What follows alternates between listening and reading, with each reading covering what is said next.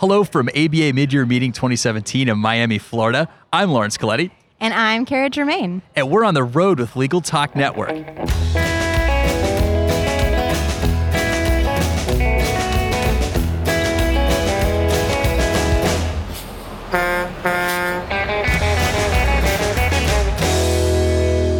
And we're back. Kara Jermain has not run off. She's still with us today.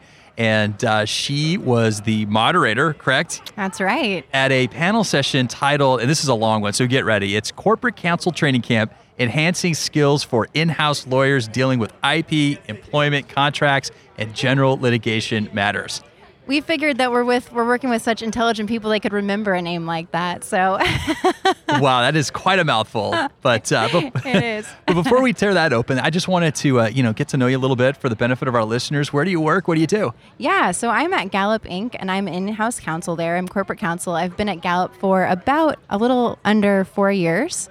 And uh, I do a lot of contracts primarily, so negotiating on our client work as well as our vendor work. Um, we have the World Poll, which is one of our big um, things that we do. So I help with all of the negotiating for those contracts. And then I do anything from publishing to, um, you know, even outside of contracts, I do lots of um, other compliance matters as well. So we, re- we really run the gamut. Um, and I, I get to do something new every day, which is always fun, keeps me on my toes.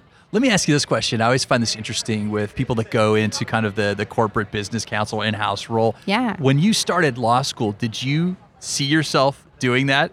No, you know, it's funny how life, you know, twists and turns and you end up where you didn't expect to be. So I kind of thought that I would go the litigation route. So um, I did trial team and I did moot court team when I was in law school and I really enjoyed it really liked the public speaking aspect.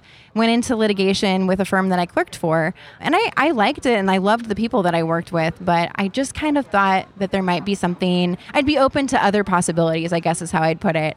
And um, when I saw that the job came up at Gallup, I thought, here's a great opportunity. I'm an Omaha gal, the job's in Omaha, and um, I get to maybe potentially touch some things I've never touched. And uh, they do international work, which is really fun and something that I thought would be, you know, really engaging and different. So, and it is. I mean, sometimes I'm on the phone with folks in Japan, and I never would have thought that um, when I was in law school. So.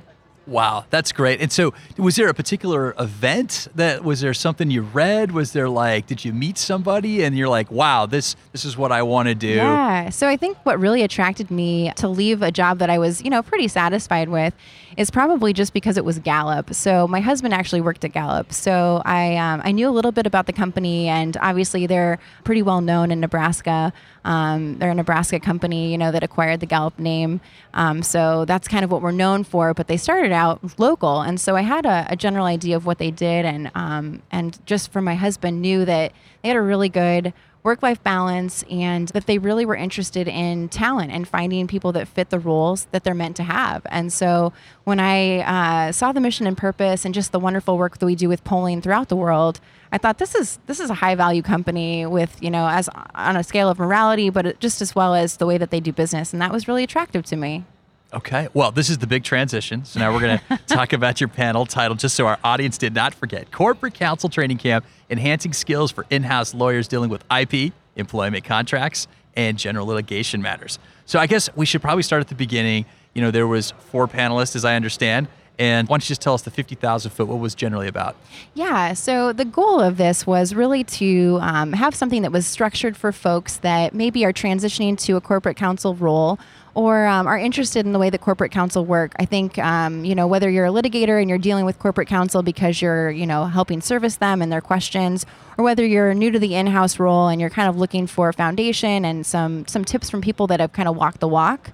This was just an opportunity to really get some different perspectives of folks from various parts of different industries. So we had, uh, you know, Lockheed Martin, who's got uh, more than 100 attorneys on staff, and talking about how they, all the different things that they work on. And then we had um, folks that work for companies that may be a little bit smaller. For, so um, luxury, LXR Luxury Hotels was group was one of the panelists, w- works there, um, as well as there was a Fiesta Restaurant group. So yeah, um, it was a really good opportunity just to get a lot of different perspectives on not only kind of some best practices for corporate counsel, but also um, to talk about some areas of substantive law, which the, we focused on uh, intellectual property, contracts, and employment law as well as some privilege issues. So it was really good. It went fast. It was 120 minutes. And I think people showed up thinking, wow, this is really going to feel like 120 minutes. And I think they were pleasantly surprised. So oh, that's great. That's Yeah. great. So, just uh, in general terms, like, you know, uh, just the title of it suggests that some people that are in the in house role might not have the skills that they need in that role. And so, when everybody was talking, what were some of the, uh, the elements that you gleaned from it?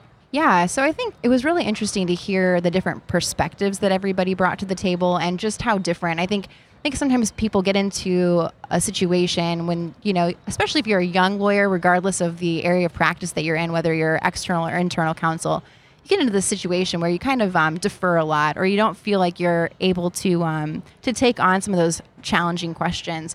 And I think what this did was really build up people's ability to see that even when you come in and you're fresh, you still bring a perspective and a background that is why the company hired you. And so I think it was great because we got to learn about how different folks' background really shaped the information and uh, the legal guidance that they're able to bring to their companies. And just seeing the different paths that people took to get to where they are was really enlightening. Okay, excellent. So, uh, special treat today. I uh, made contact with one of our hosts. He hosts our show called In House uh, Counsel, or In House Legal. I don't know the name of the uh, of our show. His name is Randy Milch. He's the former GC to uh, Verizon, and uh, so I, you know, I was literally flying over here uh, yesterday, and I thought, you know, it'd be great if Randy could give us a couple of questions. And so, really busy guy. Uh, Thanks, uh, Randy. that's right. That's right. But he he came up with these gems, and there's a little bit of a wind up to this because there's some detail to it, and uh, I know that you can do a fantastic job. So uh, let me just read it off, and then we'll see how it goes. So, are you ready? I, I'm totally ready. All right, here we go. In many in house departments, the legal specialists are not responsible for supervising the related litigation work. So, an in house lawyer working on the IP aspects of a contract is not the lawyer that works on the litigation that might arise from that contract. Instead, the litigation department runs the case. Now, here's the question Do you think it would enhance the skills of the subject matter lawyer to be responsible for the litigation in that area?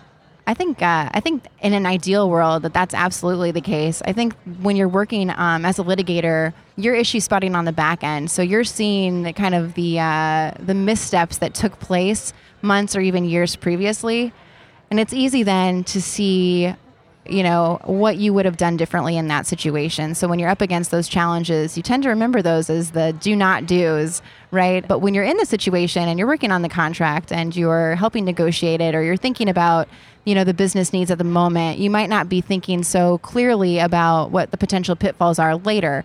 So i think that you know that's definitely a great perspective if you can bring both to the table. You know, many in-house lawyers do have the ability to, you know, they've they've been in different roles prior to coming in-house, and so they maybe have those perspectives that they're bringing with them. And I think another way to maybe mitigate the challenges that that presents when you're kind of siloed in a particular area of work is um, just communication with your teammates. So if I've got, you know, in, in our particular department, we have a guy that handles most of our litigation matters. And it's really imperative that I'm discussing with him things that are going on. He can give me guidance and, and vice versa. So, one thing that I think our group does well is we do have a twice monthly meeting where we get together, we talk about kind of the pressing issues, and we're able to kind of all put our minds together around some things that, you know, maybe we wouldn't be as effective at one on one. So, All right, so you passed Randy's challenge number one. all right, Randy, here we go. Number two. so here's number two. So here's a little bit of lead up, but not as much. So here we go. In many in house departments, the litigation group is entirely consumed by supervising outside counsel. Do you think it would be a best practice to require in house litigators periodically to undertake first line deposition, motion, trial, and appellate work to maintain their skills and better supervise outside counsel? Yeah, I think absolutely. I think um, I think as inside counsel, you're always you know trying to think about kind of like the last question, trying to think about the things that you're doing now that could come up later. And I think that when you're trained as a litigator and you're you're forced to go through taking depositions and, and understanding the process of um, kind of the cat and mouse game that litigation involves, that that helps you be a better well-rounded attorney. I think unfortunately that you know most people can't put on all the hats at once and so we don't get that opportunity, but I also think another great thing that um that Randy, Randy, I almost got your name wrong. I'm sorry.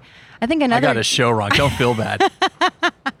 I think another good point that that Randy's question kind of um, kind of leans to it's just the fact that it's really important for in-house lawyers to become really familiar with their areas of business.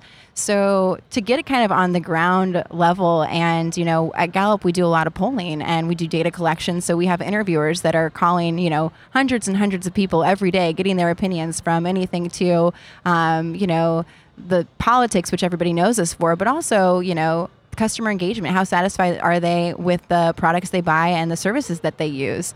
So, um, you know, I think having the opportunity to maybe like do something like that where you're actually doing the interviewing or you're actually on the front lines would also be a very cool thing that would be an, a neat opportunity for in house counsel. Well, I think uh, our host, Randy Milch, host of, and I'm going to get it right this time, In House Legal, he would be very proud of you. Thanks, Randy.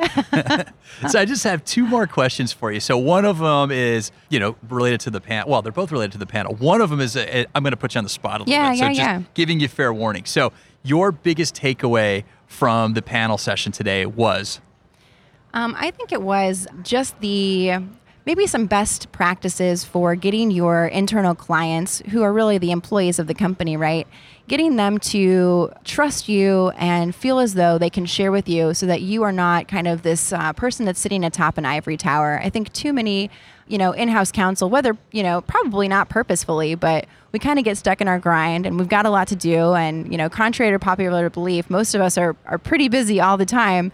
And so it's easy to just kind of get stuck in your office and not go and explore those relationships. But really, it's those relationships that end up being, you know, the people that we need to help us you know, effectuate the best contracts or the people that we need to help us with the investigation. So, you know, developing those relationships, I think, is key no matter what area of practice um, that you're in, if you're an in house counsel. So, all right, here's the on the spot question. Ooh, okay, here we go. So, you saw four people present during the session. Which one was your favorite?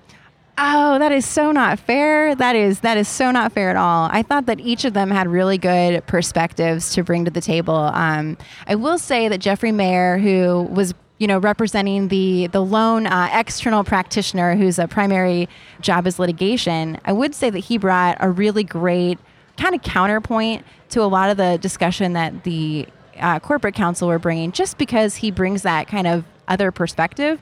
So I really liked that that we included him on the panel as well. Um, I thought that that was a really nice way to um, to kind of see the way that you know in-house and external counsel work together, as well as see what his impression was of some of the most successful in-house counsel. So, yeah.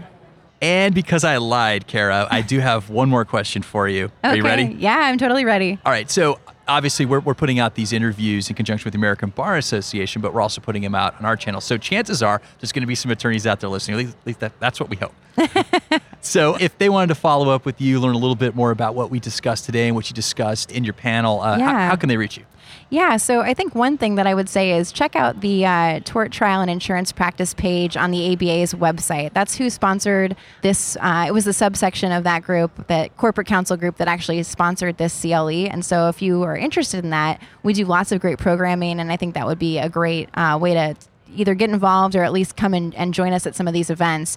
And then secondly, um, I'm on Twitter, and my handle is at Kara Jermain, K A R A. J E R M A I N. And I'd love to hear from you. That's great. Well, we've reached the end of the road for today's episode, but I want to thank our guest, Kara Jermain, for joining us, and also thank you, our listeners, for tuning in. If you like what you heard today, please rate us on iTunes. We'll see you next time for another episode of On the Road, Legal Talk Network. Yay! Yeah. Was it good? Was it okay? That. Okay. If you'd like more information about what you heard today, please visit LegalTalkNetwork.com. Subscribe via iTunes and RSS. Find us on Twitter and Facebook, or download our free Legal Talk Network app in Google Play and iTunes.